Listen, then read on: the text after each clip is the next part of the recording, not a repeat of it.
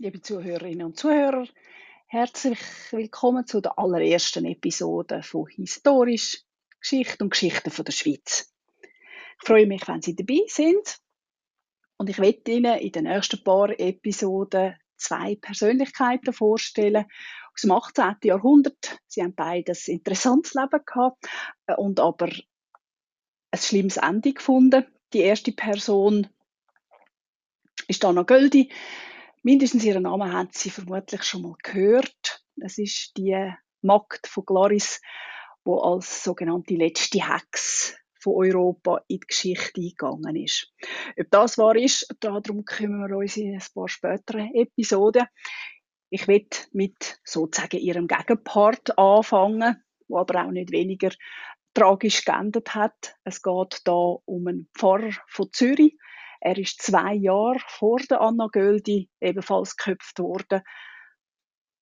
Und was ich eigentlich mit diesen zwei Biografien auch zeigen ist, wie das damalige Regime funktioniert. Das Ancien Regime, wie wir heute sagen, hat ganz bestimmte Herrschaftsformen gehabt, hat bestimmte Ausprägungen gehabt.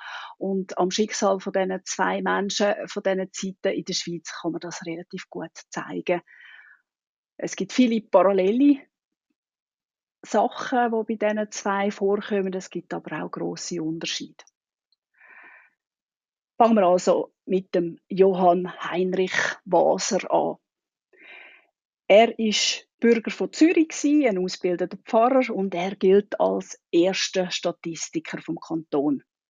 Er ist einer der Vertreter vom, von der Aufklärung, wo jetzt eben neu aufkommt, vor allem von Deutschland, teilweise auch von England. In der Deutschschweiz sind vor allem die zwei Ausprägungen von dieser neuen Philosophie wichtig. Er richtet sein Leben danach aus.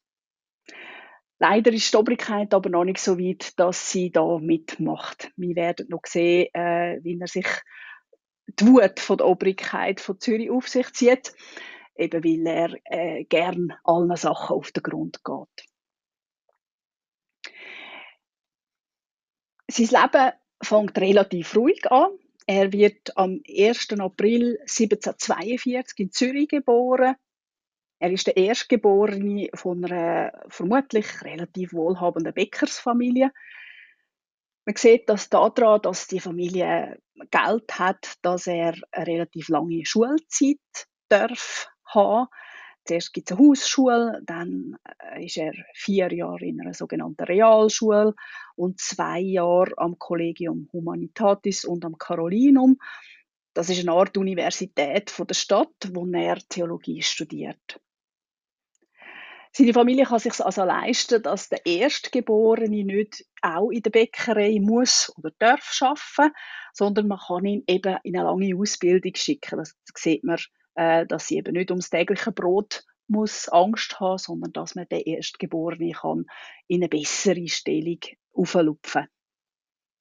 Sein Abschluss in Theologie machte Johann Heinrich Waser 1764, er ist also 22 zu dieser Zeit und äh, eigentlich auch sonst immer gibt es einen Haufen Abgänger von dieser theologischen Fakultät und alle warten auf ihre Pfründe, wie man so schön sagt. Das heißt auf eine erste Pfarrersstelle, wo sie eben Geld können damit verdienen und die besten Orte, es gibt Gemeinden, die ein bisschen mehr Geld haben und andere weniger, das ist heute ja auch nicht anders. Äh, diejenigen, die mehr Prestige und mehr Geld haben, die werden in der Regel an Schüler verteilt, muss man fast sagen, die bessere Verbindungen gehabt haben, äh, die aus sogenannten besseren Familien kommen. Johann Heinrich Waser gehört da nicht dazu, obwohl seine Eltern reiche Bäckersleute sind. Er muss sich eine Zeit lang als Aushilfslehrer und als Hauslehrer durchschlagen. 1770 endlich kommt er dann erst zu einer ersten Pfarrgemeinde. Aber bis es soweit ist, äh, unterrichtet er an verschiedenen Schulen. Er äh, predigt hin und wieder auch als Vikar und er schafft auch immer als Naturwissenschaftler. Im Grund für sich, er interessiert sich für Physik und für Mathematik, so wie sich das für einen richtigen Aufklärer gehört. Als Hauslehrer ist er dann ein bisschen länger bei der Familie Hirzel. Es ist anzunehmen, dass Kinder von dieser Familie mindestens körperlich, vielleicht auch geistig irgendwie angeschlagen gewesen sind. Sie können auf jeden Fall nicht in eine normale Schule, obwohl die Eltern sicher reich genug gewesen wären dafür. Ähm, und es wird auch gesagt, dass der Waser als Hauslehrer Kinder amix steigen auf und steigen ab von einem Zimmer zum anderen getragen hat. Äh, offenbar haben sie das eben nicht selber können. Mit der Arbeit die Geberfamilie Hirzel ist Familie Schüchzer verwandt. Und so lernt der junge Hauslehrer die Cleophea Schüchzer kennen. Über sie gibt es ganz wenig gesichert. Von ihr selber ist auch nichts erhalten. Es wird vor allem über sie geschrieben. Und äh, die Historiker von der früheren Generationen haben vieles einfach angenommen und äh, nach ihrem eigenen Weltbild gespiegelt. In vielen äh, Untersuchungen, vor allem in der Anfangszeit, wird nicht einmal ihr Name genannt. Äh, ja, Frauen sind halt für die Historiker nicht so interessant gewesen früher. Cleophea Schüchzer ist 16 Jahre älter als Johann Heinrich Waser und aus dem haben äh, die Herren Historiker früher geschlossen, dass sie eben halt eine alte Jungfer war und ganz verzweifelt einen Mann hat wählen und gesucht hat, äh, so dass sie äh, am Waser gerade beim ersten Treffen offenbar sozusagen um die Ehe angefleht hätte. Außerdem sei sie geistig nicht sehr rege aber dafür reich. Zu all dem äh, können wir nichts weiter sagen, weil das einfach nicht verbürgt ist. Der Baser wiederum hätte die Frau dann schließlich geheiratet, weil er vor allem ihr Geld gesehen hätte. Und er hätte auch schon ein paar gern in eine vornehme Familie heiraten wollen. Und er hat sich für das dann auch bei der blinden Mutter von der Cleophea eingeschmeichelt äh, und sie durch Gassen geführt und schlussendlich sogar bei ihr gewohnt. Es ist eine Zeit, wo es über das Zusammenleben von äh, so normalen Durchschnittsmenschen aus dem 18. Jahrhundert gibt es relativ wenig schriftlich beleidigt. Ähm, was wir aber haben, ist ein letzter Brief vom Waser an seine Cleophea. Er schreibt sich kurz vor seiner Hinrichtung. Und da drin, äh, das werden wir auch noch hören, äußert er sich äh, sehr freundschaftlich und äh, auch sehr achtungsvoll seiner äh, Frau gegenüber. Ähm, er irrt sie, was äh, offenbar zu diesen Zeiten üblich war äh, in diesen Ständen. Ähm, und man kann aus dem nicht grosse Konflikte herauslesen, ob der Brief in dem Sinn, in welcher Art er verfasst worden ist, wissen wir auch nicht. Auf jeden Fall spricht nichts für äh, größere Streitigkeiten oder eben, dass sie gar minder, geistig minder bemittelt gewesen wäre. Sie heiraten 1765 äh, und kommen später dann zwei Söhne und eine Tochter über. Die Kinder überleben mindestens Jugendalter und werden auch junge Erwachsene. Das ist äh, zu diesen Zeiten auch nicht äh, selbstverständlich. In der ersten Zeit, eben 1765 bis 1770, hat der Waser ja noch eben keine Stelle als Pfarrer. Man lebt also vom Geld von der Cleophea, das sie mitgebracht hat Ehe. Dann eben 1770 geht es endlich los mit dem richtigen Beruf von Johann Heinrich. Er wird an eine Kirchengemeinde gewählt. Er war allerdings der einzige Bewerber, für die Stelle und äh, das spricht nicht wahnsinnig fürs Prestige äh, für, für die Gemeinde. Das heißt eigentlich hat nie kein anderer Abgänger, auch kein jüngerer äh, Interesse gehabt, an die Kirche zu gehen beziehungsweise die Kirchengemeinde zu übernehmen. Er ist an die Kirche zum Kreuz gewählt worden. Es war offenbar ein Killeli damals, das schon relativ klapperig war. Die Emporen konnte man nur erreichen, indem er eben über einen Aussenstegen aufgegangen ist. Das heisst offenbar alles ein bisschen klapperig. Die Kirchengemeinde selber äh, hat die, die heutige Stadtquartier umfasst äh, Hottingen, Riesbach und Hirslanden. Die drei Gemeinden sind, damals, sind damals noch kein Teil von der Stadt. Äh, sie liegen vor der Stadt Tor ähm, und sind allerdings gehören zu den sogenannten inneren Vogteien. Die Kirchengemeinde umfasst etwa 3000 Personen. Und der Waser soll 200 Pfund pro Jahr verdient haben. Das ist nicht extrem fürstlich, aber in dem Sinne gutes äh, Gehalt. Man kann von dem leben als Pfarrer und man kann auch seine Familie mit ernähren. Im September 1770 tritt er also die Stelle an und er hat seine Aufgabe wirklich sehr ernst genommen. Seine erste Predigt ist erhalten und sie umfasst 18 Seiten. Das heißt, der Herr hat das lang reden und er verspricht dort drin äh, in seiner Antrittspredigt eben seiner Gemeinde, dass er in alle Angelegenheiten der Gemeinde will hineinleuchten und dass er sich besonders an den Unterbemittelten äh, wird annehmen. Das Innenleuchten und sich den Unbemittelten annehmen, das ist äh, dann schlussendlich etwas, was ihn äh, Kropf und Kragen kostet. Pfarrerstätigkeit äh, hat dazu mal äh, vor allem umfasst äh, den seitlichen Unterricht äh, von Kindern. Das ist an, an drei Schulhäusern gewesen, eben in diesen drei eigentlichen Gemeinden. Im Winter haben dort etwa 200 Kinder eine ganz rudimentäre Ausbildung bekommen. Er predigt natürlich auch und er verwaltet vor allem äh, die Almosenwirtschaft. Sozialprestige von ihm ist hoch. Er ist ein Pfarrer äh, und er ist vor allem Stadtbürger. Äh, ähm, das ist wahnsinnig wichtig zu diesen Zeiten. Ähm, er ist ebenfalls Präsident vom sogenannten Stillstand. Das sind äh, so sagen die wichtigen Herren, Damen gehören da natürlich nicht dazu, äh, die wichtigen Herren von einer Gemeinde ähm, und als Präsident eben von der Behörde kann man sagen, hat er ganz gute Interventionsmöglichkeiten in die Gemeindepolitik von, diesen, von dieser Gemeinde.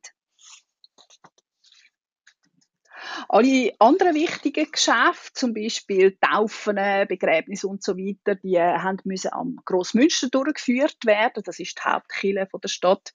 Ähm, das hat der Vase nicht dürfen machen. Die Almosenwirtschaft ist sozusagen das heutige Sozialamt. Man versorgt die Armen mit Almosen. Das äh, ist eigentlich die erste Pflicht von einer Kirchengemeinde. Äh, es ist aber so, dass natürlich nicht jede Kirchengemeinde sich kann erlauben äh, Dutzende von Leuten zu unterstützen. Da hofft man, dass eben das städtische Almosenamt mithilft. Es ist aber gerade eine Zeit, wo sehr viele Leute immer mehr verarmen und äh, Kirchengemeinden verarmen damit in dem Sinn. Und äh, das städtische Almosenamt wird wegen dem auch immer restriktiver. Die Landgemeinden werden dann schlussendlich aufgefordert, auch ihren Beitrag zu leisten, dass das eben nicht nur der Kirchengemeinde übertragen ist. Das heißt, es gibt ganz Haufen Behörden und Stellen, die sich überschneiden, die sich überlappen, äh, die sich kümmern oder eben nicht kümmern. Das ist so ein, ein äh, durchsichtiger Sumpf äh, und es geht eben darum, dass man die Armen unterstützt. Der wichtigste Organisator, beziehungsweise der, der quasi in der einzigen Schnittstelle steht, ist eben der Gemeindepfarrer und er ist Dreh- und Angelpunkt in dieser Sache. Im ersten Amtsjahr, in den ersten zwei Amtsjahren vom Waser, ist es auch noch gerade besonders schlimm, weil wir 1770 und 71 eine grosse Teuerung haben und eine katastrophale Hungersnot. Das ist im ganzen Land so. Es ist tatsächlich eine von diesen Hungersnöten, die lang im Gedächtnis geblieben sind. Äh, auch 1816 äh, im sogenannten Sommer Jahr ohne Sommer, Entschuldigung, ähm, erinnert man sich zurück daran und man erinnert sich, wie man das damals organisiert hat, äh, was man gut gemacht hat, was man schlecht gemacht hat. Etwas, was man offenbar gut gemacht hat, ist, dass man nach dem 1770er Jahr Hunger ähm, relativ konsequent angefangen hat, überall Herdöpfel anzubauen. Das hat es vorne schon gegeben, aber so ganz äh, wichtig ist Herdöpfel noch nicht gewesen. Es ist also so 1770, 71, dass die ländliche Bevölkerung, und da gehört ja eben die Gemeinde vom Wasser dazu, die hat wirklich nicht genug zu essen und die hungert. Das kann man auch daran sehen, dass am Ende vom Jahr doppelt so viele Familienunterstützung bekommen haben, als noch beim Amtsantritt vom Wasser. Und weil Gelder schlussendlich auch nie mehr anlangen, versorgt der Pfarrer die, Hungernden bald aus der eigenen Tasche, beziehungsweise auch aus dem Geldvermögen äh, seiner Frau. Wie er es versprochen hat, durchleuchtet äh, der Pfarrer die Finanzen von der Kirchengemeinde und er sucht eben Gelder für die Armen. Irgendwo muss das ja sein. Und er hat dann schlussendlich auch herausgefunden, dass einiges im Argen liegt in dieser Finanzorganisation, beziehungsweise dass vieles nicht, nicht, nicht stichhaltig ist. Und er geniert sich nicht, seine Vorgesetzten anzuzeigen, beziehungsweise die Vorsteher äh, von denen, äh, die die Rechnung überschauen, die die äh, müssen führen es geht im Grunde genommen darum, dass Gelder in den Taschen äh, von Personen verschwinden, die die Rechnung eben führen oder geführt haben. Und das äh, klagt der Vase bei seinen Vorgesetzten an. Das kann man schlussendlich auch beweisen und die beschuldigten Herren müssen Gelder zurückzahlen, ebenfalls ein Buß von 24 Pfund und eine Gebühr von 4 Pfund. Die Buß allerdings zahlen sie ganz ungeniert aus der Gemeindekasse. Über das geht man schließlich äh, stillschweigend hinweg. Aber das ist ein erster größerer Eklat, was es gegeben hat äh, zwischen dem Waser und seiner Gemeinde. In den nächsten paar Monaten gibt es ständige Anschuldigungen und Streitereien mit ein paar höheren gestellten Personen von der Gemeinde und dem Pfarrer. Ähm, er scheucht sich auch nicht, dass er scharf von der Predigt aber, äh, von der Kanzel predigt, dass er sie anklagt, dass er sie beschimpft, dass er äh, öffentlich macht, dass im Wirtshaus zum Beispiel alles ganz unsittlich zugeht. Äh, auf der anderen Seite kann man ihm aber auch nachweisen, dass er es mit der Wahrheit auch nicht immer ganz, äh, äh, ganz genau nimmt. Und er besteht aber immer darauf, äh, dass er Recht hat.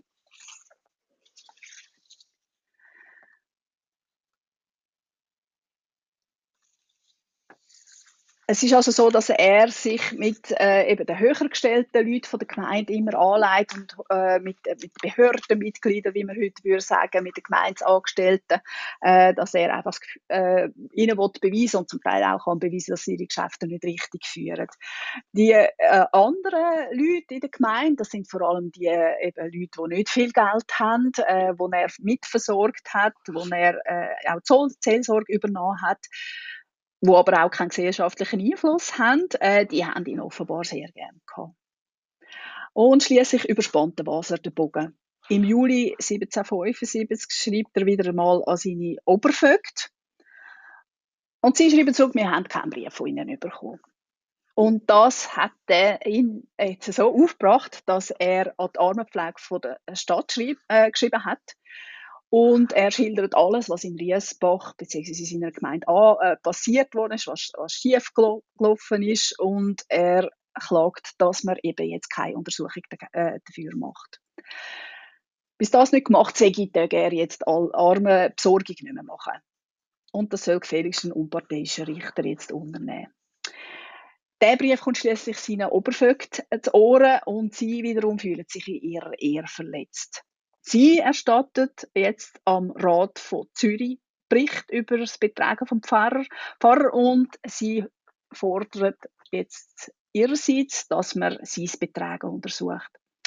Der Rat von Zürich ist das höchste Organ vom damaligen Staat, ähm, eine Mischung zwischen der Gesetzgebung und politischer, organisatorischer Behörden. Wir kommen noch mehrfach darauf zurück.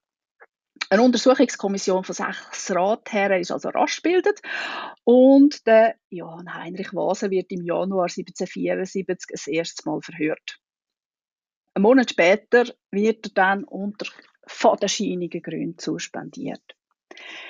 Das Urteil lässt sich also an.